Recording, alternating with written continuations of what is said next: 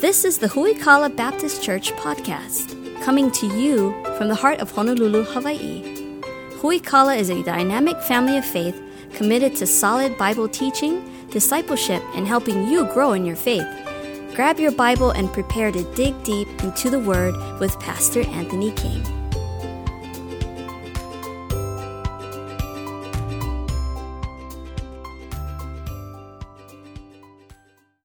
Grab your Bibles and turn to the book of Hebrews, if you would. Hebrews chapter 2 is where we're going to be at tonight.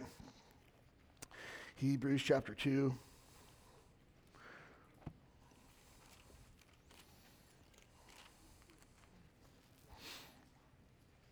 If you missed out on this morning's message, you can check out the podcast. It'll be uploaded by tomorrow morning. You can listen to that online. Our theme this year, sure and steadfast. We're going to be taking a look at biblical hope over the next 8 weeks before we jump into the book of Romans. And so about 8 weeks or so before we get into our study of Romans together. But we'll be taking a look at biblical hope and what that means to us, and how the hope that we found is found in Jesus Christ. And again, he is sure and steadfast. And I love the song we heard tonight, he will hold me fast. Now, when I can't hold it together, Jesus will hold me together. I'm thankful for that. Hebrews chapter 2, we're going to start in verse number 1 here this evening. Therefore we ought to give more earnest heed to the things which we have heard, lest at any time we should let them slip.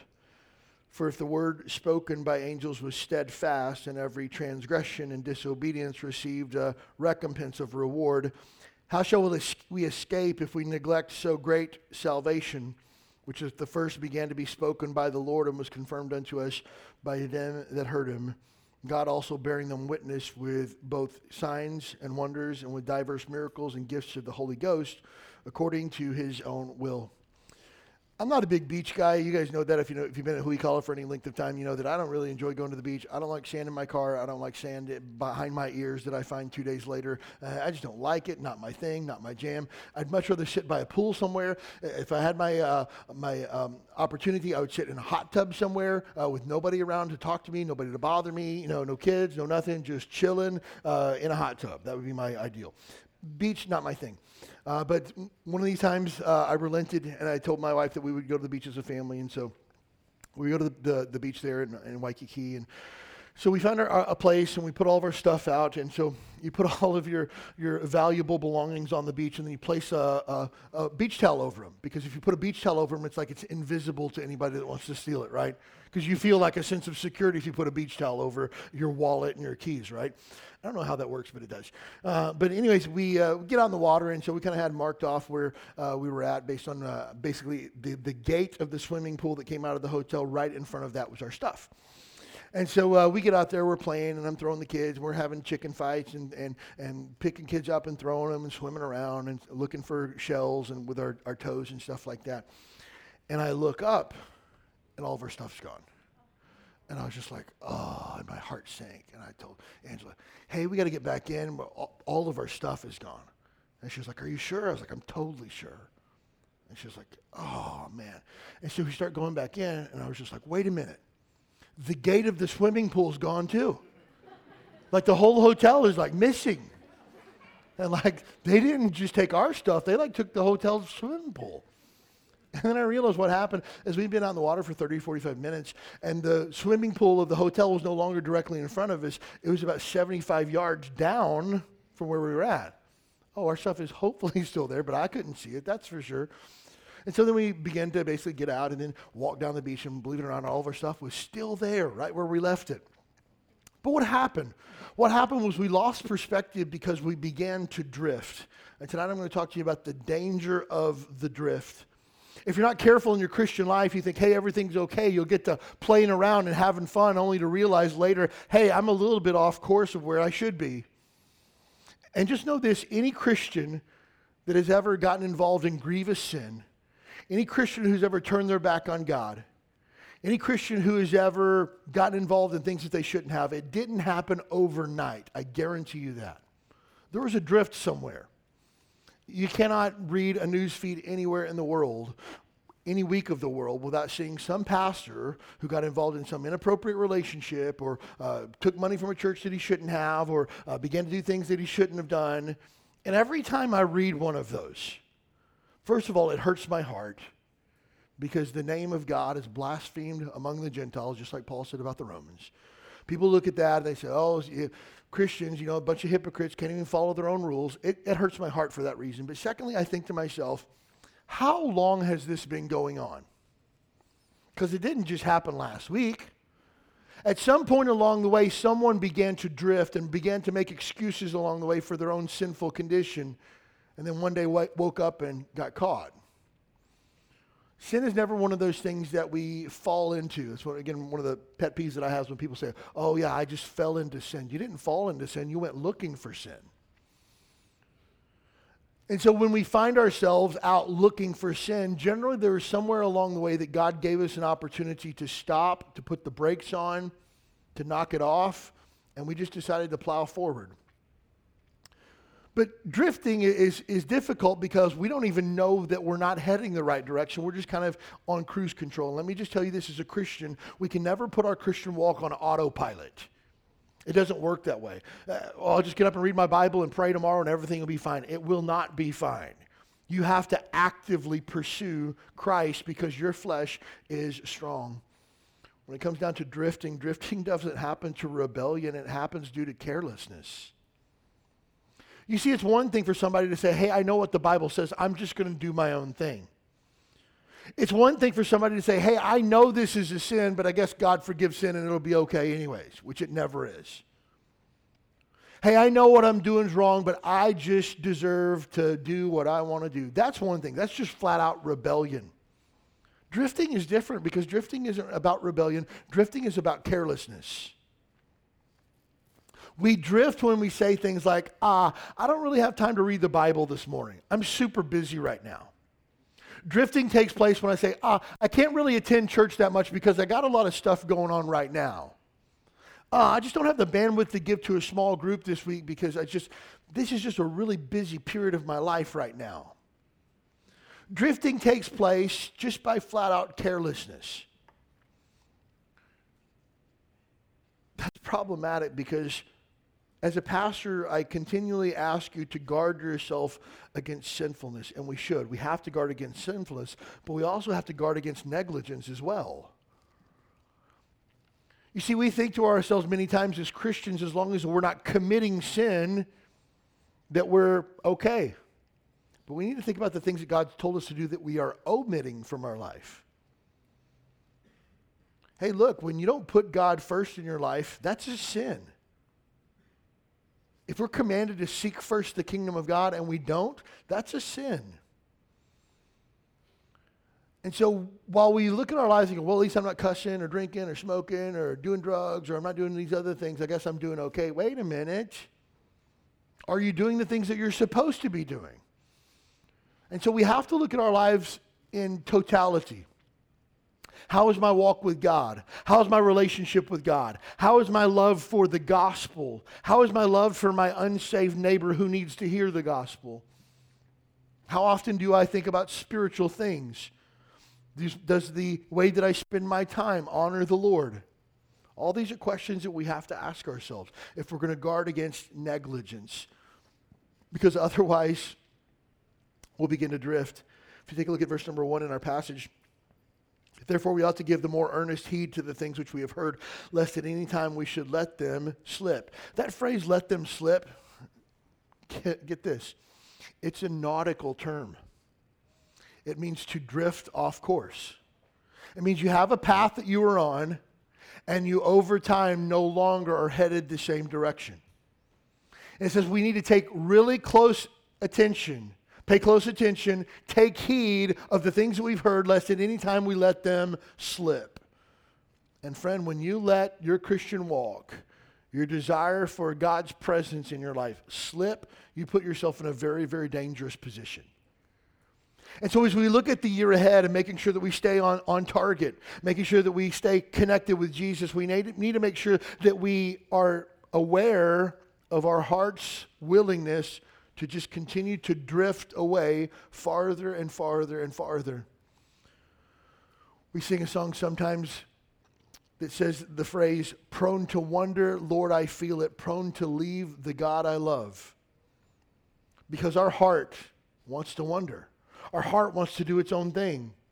Our heart begins to make excuses for the way that we live. And we need to guard against that. Deuteronomy chapter 4, verse number 9. Only take heed of thyself and keep thy soul diligently, lest thou forget the things which thine eyes have seen, and lest they depart from thy heart all the days of thy life. But teach them thy sons and thy sons' sons. Hey, take heed of yourself and keep your soul. Protect your soul diligently. Joshua chapter 23, verse number 11. Take good heed, therefore, unto yourselves, that you love the Lord your God. Here's the thing. If the only person that knows what your relationship with God is like, you and God. You can tell me a lot of stuff, but I don't know that necessarily to be true. I've had guys before tell me, hey, my marriage is great, you know, our marriage is solid, my walk with the Lord is good, and, you know, no sin in my life that I know of that isn't confessed, and everything's right between me and God, I love the Lord, only to find out 3 days later that they're looking at pornography and have been for decades. I don't really know what your walk with God is, but you do. I don't know what areas of your life right now are lacking, but you do. And this is a time at the beginning of a new year to kind of tighten up the things that are a little bit loose. Some areas where we've given ourselves a little bit too much latitude or maybe leaned on God's grace on purpose. This is a time to take heed unto yourself and to keep your soul diligently. It's time for a tune-up. And again, as you become a stronger Christian, our church gets stronger. As you become stronger in your faith, our church gets stronger. As you love the Lord more, our church gets stronger. But the opposite is also true. The more that you're involved in sin, the weaker that our church gets. The more that you have no desire for the things of God, the weaker that our church becomes. We have some resources. I was talking with Trey this afternoon, and I told Trey, I said, man, if our church would just read the Bible and obey it, and use 25% of the resources that we're putting out tonight, I said, you could not contain the things that God would do in our church. And he said, well, I'd be content if people just read the Bible. Yeah, me too. But I'm just like wishing big right here, right? I get it. But here's the thing. What would that mean for our church? And I can't stand it when pastors say, well, think of all the buildings that we could build. Think of all the programs that we can start. I'm not really interested in building buildings or starting programs. I'm thinking to myself, what would it do for our families? What would it do for our community? What would it do for the people that we know that don't know Jesus? What would it do for the cause of Christ? What would it do for the kingdom around the world? What would happen if you and I really took our walk seriously with God this year and had a great burning desire to know Jesus like we've never known him before? That our kids would see a change in the way that we live our life. That our families would be different, our marriages, our home, our workplace would be different because of our commitment to keep ourselves diligently. You see, it's really easy to point the finger at somebody else and make sure that it's their problem. But then the question we always have to ask ourselves is, what's wrong with me? And friend, if you ever get to the point where you're like, I think everything's right with me, I don't know if anything is wrong, then pray as the psalmist did. Lord, would you search my heart and see if there's any wicked way in me? Would you show me the area that I need to grow the most in? Because I really want to be more like Jesus. Drifting takes place when we make small concessions along the way.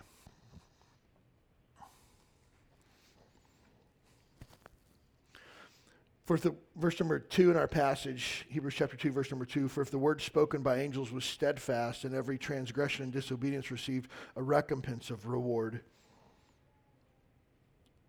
You see, it comes down to we just have to obey the Bible. And sometimes, again, we just try to make small concessions along the way. Well, I won't read my Bible today because I'm super busy. I'll only read one verse because I got too much stuff going on.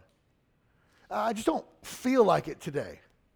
Hey, let me just tell you this. I'm going to be honest, just as a pastor with you. If I only read the Bible when I felt like it, I might get 1 or 2 days a weekend. It's honest. But there's never been a time that I've cracked God's word that I sat down with it that after I was done, I think to myself, that was a waste of time. I'm always thankful for it. And so what's the idea? The idea is just doing the right thing because it's the right thing. But we make small concessions like, oh, I'll do it later, or I'll work on that later, or this sin, I've struggled with this sin for for 10 years and I'll just continue to struggle with it, or it's not that big of a deal, or everybody else does it, or if this is the only sin that I'm dealing with, I mean, I'm actually doing a pretty decent job. And we begin to make small concessions along the way, and we begin to make excuses for our sin. We begin to call it things like shortcomings, bad habits, or here's a word that's really popular in a lot of churches today, this is my brokenness. That's a cute way of putting it. God calls it sin. Brokenness sounds like beautiful, right? Like we can put the pieces back together. And no, it's sin. Call it sin. You don't have bad habits. You're a sinner. You don't struggle with this one thing. It's a sin that has overtaken you and overwhelmed you. And again, we just have to be honest with ourselves. But you say, well, it's... Yeah, is it a sin? Yeah, but I mean, like on the list of big sins, is it on the big sin? I'm not really sure if it is or not. Would you show me the list of big sins? I'd like to see that. Could you turn to that passage in Scripture where it talks about big sins? I'd like to see that. Not there. You know why? Because James says that all of our sin makes us guilty before God. If a man offend him one point, he's guilty of all of it. Your sin, regardless of how small you might think it is, put our Savior to death. That's a big deal. And so we begin to drift when we begin to make small excuses. Angela and I, when we first got married, we were not walking with Jesus the way that we should. And we went to church depending on what we did on Saturday night. If we stayed out too late, stayed up too late, oh, we'll go next week. There wasn't any like, hey, we'll watch it online, right? Let me just, I love you, and so I'm going to talk to you just man to man, man to woman tonight. Please don't ever use I'm going to watch it online and as an excuse for being in God's house with God's people. It's just not the same.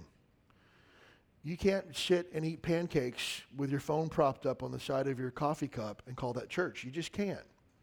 And I'll fight you on that. I'm going to fight. We'll fight. Not in a physical way, but if you want to argue about it. I said something. Do you ever say something like in a conversation, and then the conversation moves on, and then like 2 minutes later you think to yourself, I probably shouldn't have said that. But then it's too late to go back and clean up the mess that you made. I did that this morning. I said something about, I'd like to find the person that did that and slap them. And then like 2 minutes later I realized, I don't want to slap anybody. I'm made me frustrated. But then I didn't want to like stop my message because I was actually moved on already and say, hey, by the way, I didn't really mean that I was going to slap somebody. I was just really frustrated. So anyways, I don't truly want to... I'm not challenging anyone to a fight, okay? Be clear with that. I'm just trying to tell you, don't ever use like I can watch online as an excuse for not being in church. Now, are there extenuating circumstances that keeps us from being in God's house? Sure, I get that. But don't ever say like, parking's probably bad today, so I think I'll watch online. No, that's not church. That's not what Christ died for, okay? And anybody who tries to replace it with that just doesn't understand the Bible. So again, is it a convenient thing if we have to quarantine or if we're off island or if we tried to get there and we just couldn't make it or something? Sure, okay? But don't make it a habit. Somebody asked, are we going to have online small groups this year? No, just not. Why? Because every time that small groups of Christians have gathered since the book of Acts, they've done it in the same room together looking at each other's eyeballs. It's just how it works. And so, again, we went through an extenuating circumstance a couple of years ago. We're not in an extenuating circumstance anymore. We should be together with God's people. But again, when we begin to make concessions, like, hey, I'll just watch online. Hey, I'll text a friend this week. Then we begin to make excuses, and now nobody's looking out for us. Nobody knows what's going on with us. And when we don't have accountability that's found in the local body called the church, then we can kind of begin to do our own thing. That's a dangerous, dangerous place to be. I want to be accountable. I want people to see my face. I want people to see my eyeballs. And look, honestly, in the history of Hui Kala, I've missed 5 Sunday mornings in 8 years. And people look like, oh, Pastor, you're really controlling. You should take a break. That's fine. Call me what you want. But here's the fact of the matter. You know why I have only missed 5 Sunday morning services in 8 years? You know why? Because I love this church. Of anywhere on planet Earth that I could possibly be on a Sunday morning at 8 a.m. or 10 a.m., it's right here. Like, I don't want to be at Disneyland riding the Matterhorn at 10 o'clock on a Sunday morning. I just don't. That doesn't interest me. because I love God's people. I love you people. I love this church with every fiber of my being. But when we began to make excuses as far as why the Bible doesn't apply to us or why this isn't for me, then we began to drift. We have to pay really close attention to what God's saying. Again, if you take a look at verse number 1, we ought to give more earnest heed to the things which we have heard. This is why you need to hear Bible preaching. This is why I need to hear Bible preaching. It's why Paul says in Romans, faith comes by hearing and hearing by the word of God. Because I need to be challenged from God's word. I need it. Look, you're going to hear some things from the pulpit that you don't like because it hurts, because you're wrong. Not because I say you're wrong, because the Bible says you're wrong. That's a healthy thing. We need to be convicted by the Word of God, by the Spirit of God, and go, oh man, I got to change. Oh man, I need to grow. Oh man, I've been living that way, but I don't want to be that way anymore. And we have to pay really close attention to what God is saying. Keep your finger in here in Hebrews. We're coming back in just a second, but turn to Proverbs chapter 4 if you would.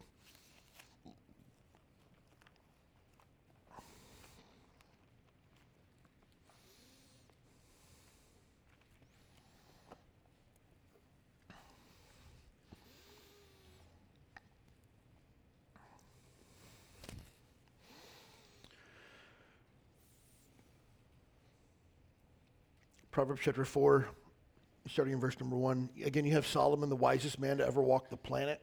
The only exception is Christ, who is God himself.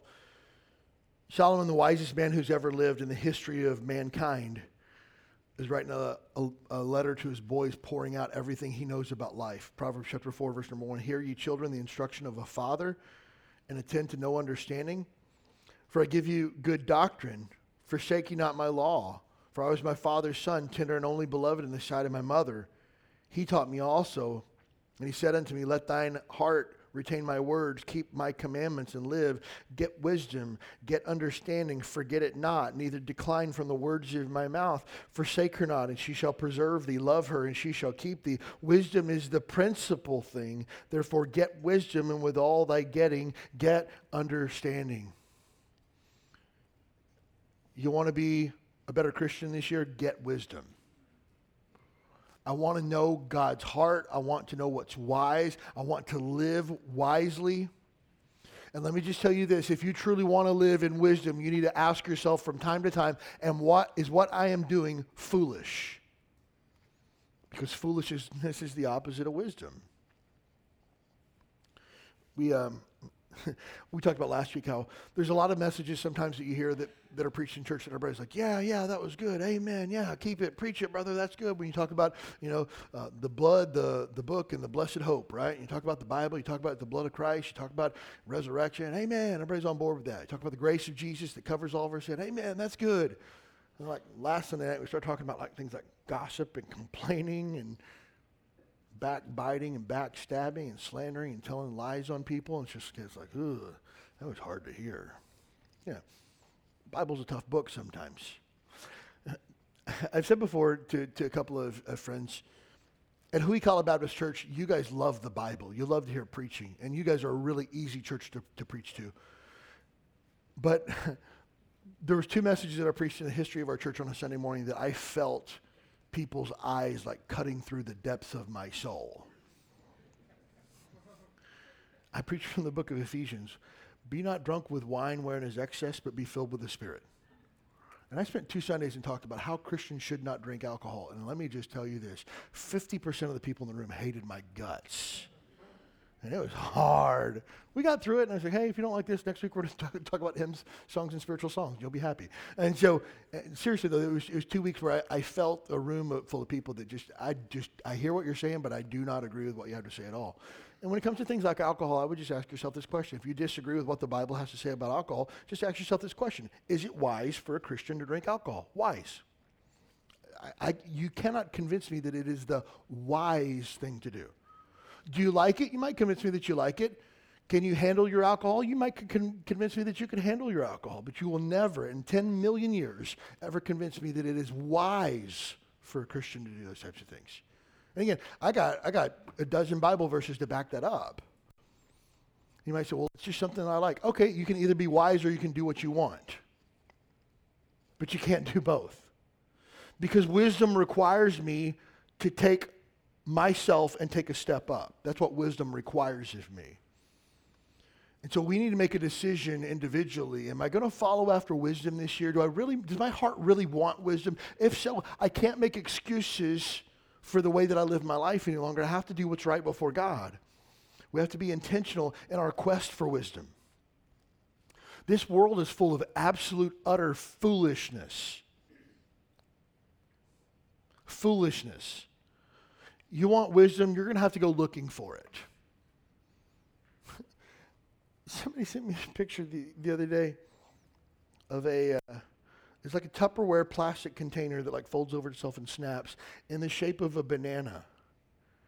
And it's for carrying a banana in your lunch. I'm like, wow. I wish God had been smart enough to like wrap bananas in like a biodegradable packaging that like could be taken away and it would just like automatically like go away. But no, let me buy a $4 gadget to put my Tupperware and a banana in there. It's just like, who thinks of this stuff? You think that's foolishness, absolutely.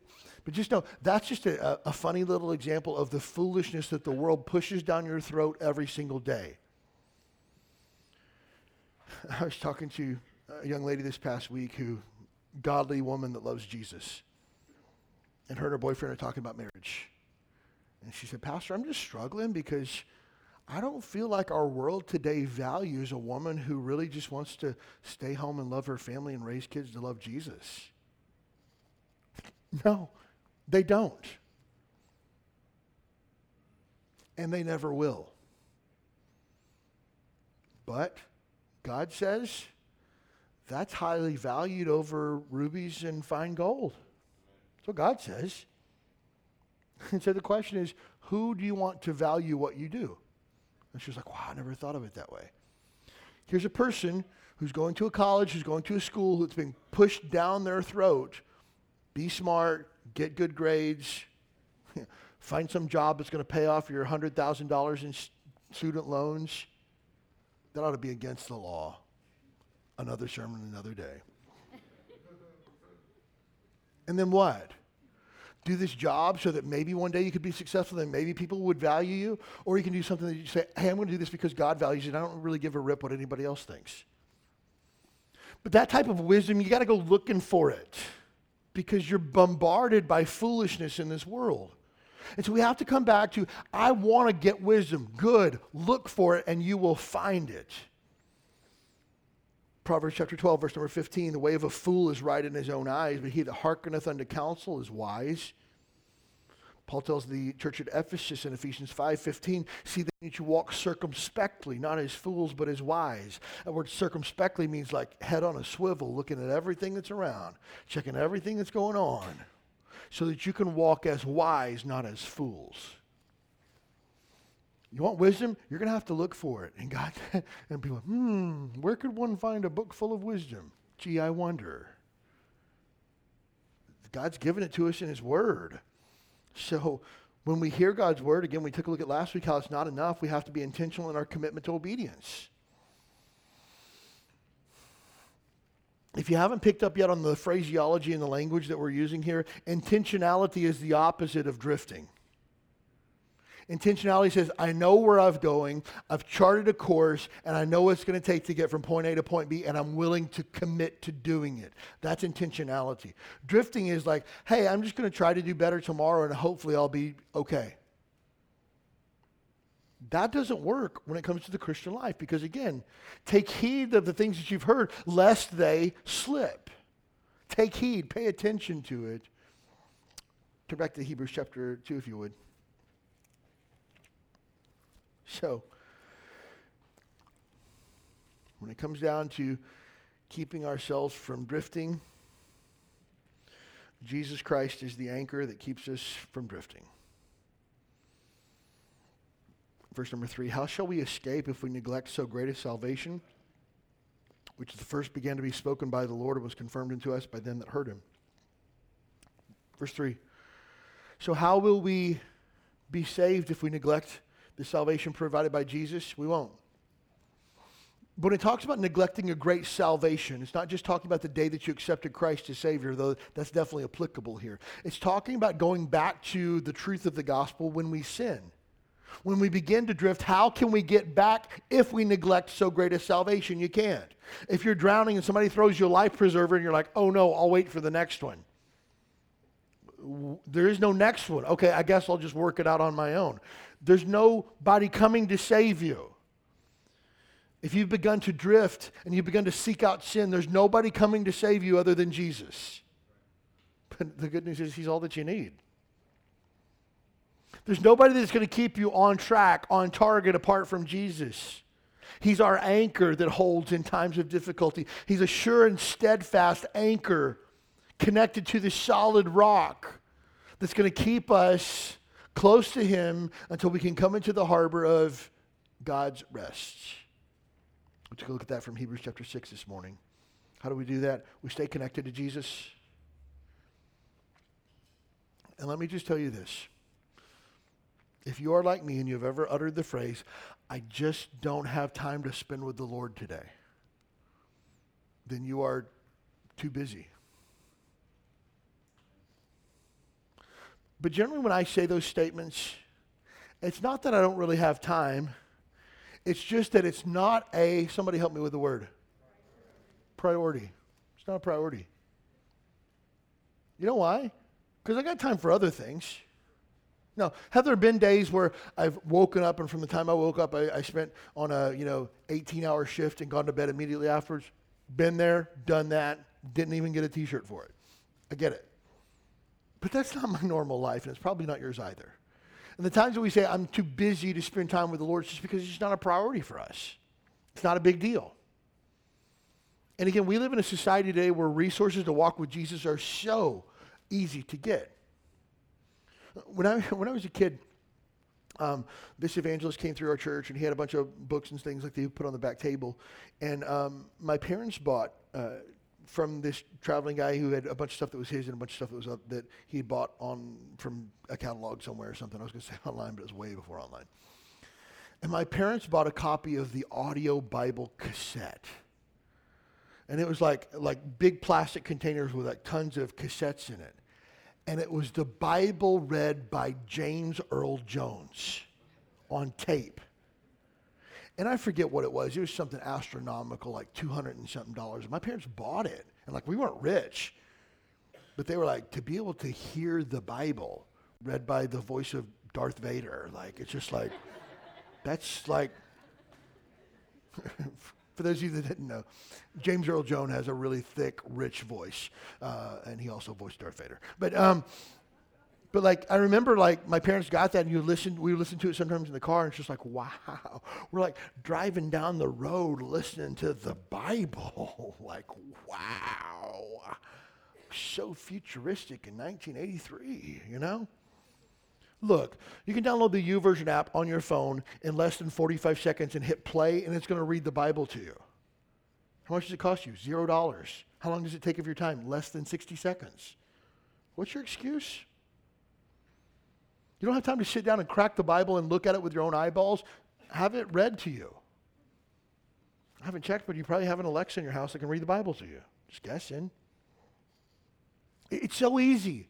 But again, we make excuses because it's just not a priority for us. You want to keep from drifting. You want to stay on target. You want to stay on point. You want to continue to walk with Jesus. Stay connected to Jesus. And one of the ways we do that is through our Bible reading, through prayer time, through confession of our sin and repentance before God, from surrounding ourselves with other Christians that are going the same direction that we are, to finding somebody who's going to keep us accountable and hold our feet to the fire when necessary, to be able to be a part of a group of people who are seeing the gospel go forward and joining them together in the work that Jesus has given us to do. That's how we stay connected to Jesus. It's more than just reading your Bible every day. It's about an intentional effort to be closer to the heart of God through Christ himself. Paul tells Timothy in 1 Timothy chapter 4, verse number 1, now the Spirit speaketh expressly that in the latter time some shall depart from the faith, giving heed to seducing spirits and doctrines of devils.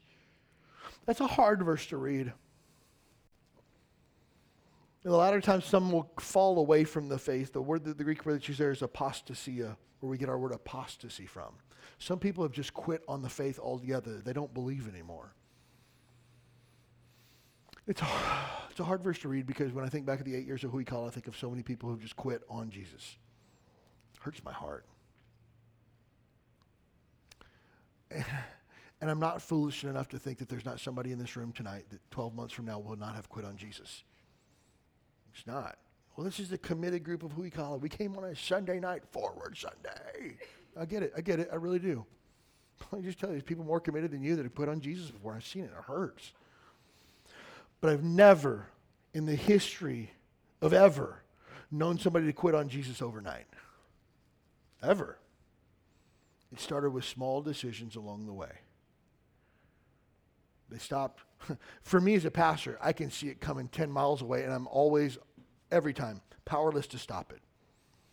When people who used to be ultra committed to the things of God no longer are committed to the things of God, I begin to get worried. Somebody who used to go on Saturday outreach doesn't go on outreach anymore, doesn't share their faith any longer. Somebody who used to be a part of a small group isn't attending small group anymore. Somebody who used to give generously hasn't given in 6 months. They used to come on Sunday nights, they don't come on Sunday nights anymore. You look at that and you go, this is going downhill really quick. And I can see it coming a mile away, but I'm powerless to stop it. Hey, is everything okay? Yeah, everything's good. Hey, we missed you on Sunday nights. Oh, yeah, I know, super busy at work right now. Yeah, you haven't been a part of your small group in a while. Yeah, I got some projects that are going on. And once that's over, I think I'll be back. It's just like, I see it coming and I can't stop it.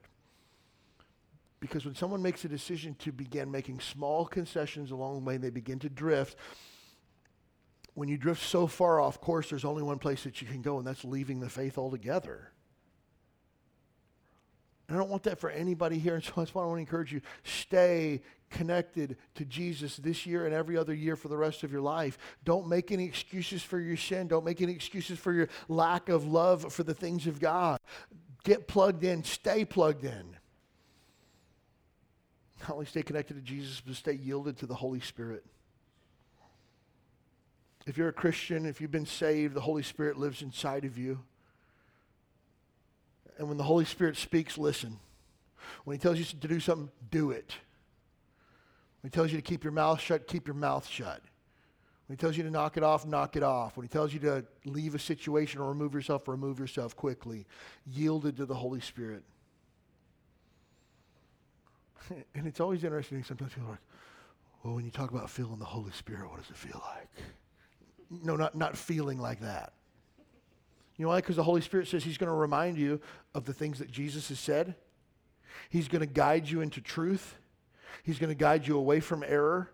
And he is going to convict your heart of sin. So it's not a matter of like, ooh, I want to feel the Holy Spirit wash over me. That's just weird talk, okay? The Holy Spirit tells you, hey, what you're doing is wrong because the Bible says X. Hey, you should be doing this, not doing that. That's the Holy Spirit at work in you. Stay yielded to that. You want to hear that. Because the two things that the Bible tells us that we can do, we can first of all grieve the Holy Spirit, which means to hurt him, to make him sad. The Holy Spirit, when we continually sin against God, the Spirit inside of us is grieved. It's just like, Have you ever been in a restaurant before with somebody who has too much mouth for their own good? And maybe they're making a scene or talking really loud or treating people unkindly, and you're just sitting in your seat cowering going like, I'm so not with this person right now. Have you ever done that before? I have. It's just like really uncomfortable, awkward to be around. I think many times the Holy Spirit feels like that inside of us, that as we begin to dabble in sin and play around with the sin, the Holy Spirit's just like, ooh, yeah, I don't want to be a part of this. Grieving the Spirit of God. The other thing the Bible says we can do, which is ultra dangerous, and let me just tell you, when you get to this place, I hope that I can find you and just throw red flags all over the place and cause you to stop, is to quench the Spirit of God. To quench the Spirit of God basically means if you had a hearing aid with the Holy Spirit in your ear, you just reach up and just turn it off. And the scary part about quenching the Spirit of God is you can continue to sin against God and you don't even feel bad about it. Yeah, so what? I did that. What's the big deal? Yeah, so what? I said that to my wife. She deserves it. Yeah, so what? I look at pornography. What's the big deal? Everybody does. Yeah, so what? I haven't been to church in 6 weeks. You don't have to go to church to be a Christian. What's your problem? Because when someone gets to that point, they can continue to sin against God and not even feel badly about it. And the danger with that is there's nothing to stop you. There's no safety mechanism that kicks in that keeps you from absolutely wrecking the rest of your life. Nothing, because you turned off the one safety mechanism that God gave you, the Holy Spirit. And you just continue to sin against the grace of God and you don't even care. It's a scary place to be. I've seen it happen and it's just ugly. And you might say, Pastor, I've been there, or maybe, Pastor, I'm there right now. Let me just tell you. It's easy to fix. And if you ever find yourself there, you know someone that you find there. Here's what you do. You confess your sin and repent of it. And you beg God to allow His Spirit to speak to you again. And how does the Spirit speak? It speaks through the Word of God.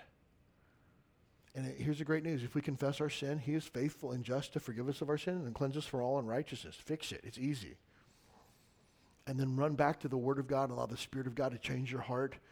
And you'll feel your spirit come alive again. And now you'll begin to have that bad taste in your mouth when you sin against God. You'll begin to feel unsettled when you sin against God. That's a healthy place to be.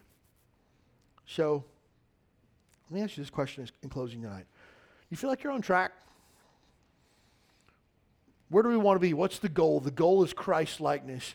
When Paul talks to the church at Philippi about pressing towards the mark of the prize, the high calling that's found in Christ Jesus. That goal, that prize that we're running for is being like Jesus. That's the goal. That's where this thing's headed. Are you on track? Or have you taken a little bit of a detour? Or you're kind of hoping at the end you'll get a chance to fix things before it's all over? I heard a story one time of a lady that, her name escapes me at the moment, but she basically cheated in the Boston Marathon. She started running the first couple of miles of it, then she jumped on a bus across town and then ran across the finish line and basically like set a record. You should, I forget her name, it happened 30 plus years ago. And basically, believe it or not, she got found out. Big shocker. Well, I could have told you that. Be sure your sin will always find you out. But here's the thing. I think many people think of the Christian life like that. Running the race is hard. That's long. Walking with Jesus for like the next 3 or 4 decades, whew, how exhausting. I think what I'll do is I'll dabble in the world for a while, and then when I get older, that's when I'll get it together. Maybe when I get married, or maybe when I have kids, or maybe when I have grandkids. I really want to set a good example then, and then I'll get it together then. No, you don't get the opportunity to figure out when you can get it back on track. You might get off track and never come back again. And let me just tell you this, for every person who gets off track that does come back, it's only the grace of God that brings them back. So you don't get that opportunity. If you know tonight that you're off track, get on track tonight. There's no time to waste. And I'll go so far as to say this because I love you and I love this church. If you choose to continue to stay off track and continue to pursue a lifestyle of sin or a life of sin, you're only hurting your church family. I say, well, fine, I'll just leave and go to a different church. You're a cancer to every church that you go to. Well, that's not very nice. Just the Bible. Fix it. Make it right. Why would you want to sin against the God who's forgiven your sin? Why? It's like Paul says in Romans chapter 6, why shall we that are dead to sin live any longer therein? You don't need to do that. Are you on track tonight? You might say, well, there's some areas I could probably grow. Good. Write those down and work on those this year. When I talk with people, they're like, hey, on a scale of 1 to 10, how's your walk with God right now? Well, there's always some areas that you can grow. Are you working on those? Well, no, but I mean, like I could, like I was going to, I could. Well, then work on those. I've rarely met people, when I ask them how their walk with God is, they say, my prayer life is great. I just spend so much time in prayer, and I just love talking to God, and it's just the most fulfilling time of my life. Majority of people that I talk to, I struggle to pray. If that's you, fix it this year. I struggle with my Bible reading. If that's you, fix it. I struggle in sharing my faith. Fix it. I struggle with connecting with other Christians. Fix it. You can't continue to just hope that you get there. And again, if you're drifting, nobody has ever drifted the right direction before. I just woke up one day and I was just closer to Jesus than I've ever been. I don't know how it happened. I mean, I went to church like once a month and didn't read my Bible at all. And just like one morning I woke up and it was like, whew, Jesus is right there. It doesn't work that way. And you laugh because you know it's true. It requires intentionality. And so I want to encourage you this year, be intentional. I'm going to do everything in my power to help you to be intentional this year and to help you walk with Jesus. We're talking about some things in just a moment that I'm going to give you that are going to help you stay on track. But again, the tools are only good if you use them. The goal is only attainable if you truly want to attain it, Christ-likeness. And so I want to encourage you, do that. If you're here tonight and you don't know for sure that you're saved, there's never been a time you've been born again, tonight is just telling Christians how to stay on track. You need to get in the race, first of all. If there's never been a time in your life where you've accepted Christ as Savior, know this, God loves you. Jesus died to pay for your sins, and he's the only hope that you have. Believe in Jesus Christ as your Lord and Savior. Repent. Ask for forgiveness. Turn from your sin and turn to Jesus Christ and be saved tonight. You'll have the Spirit of God inside of you, and you will live like you've never lived before. For those of us that are Christians that have been saved and born again, let's live this year like we've never lived before as we pursue Jesus Christ.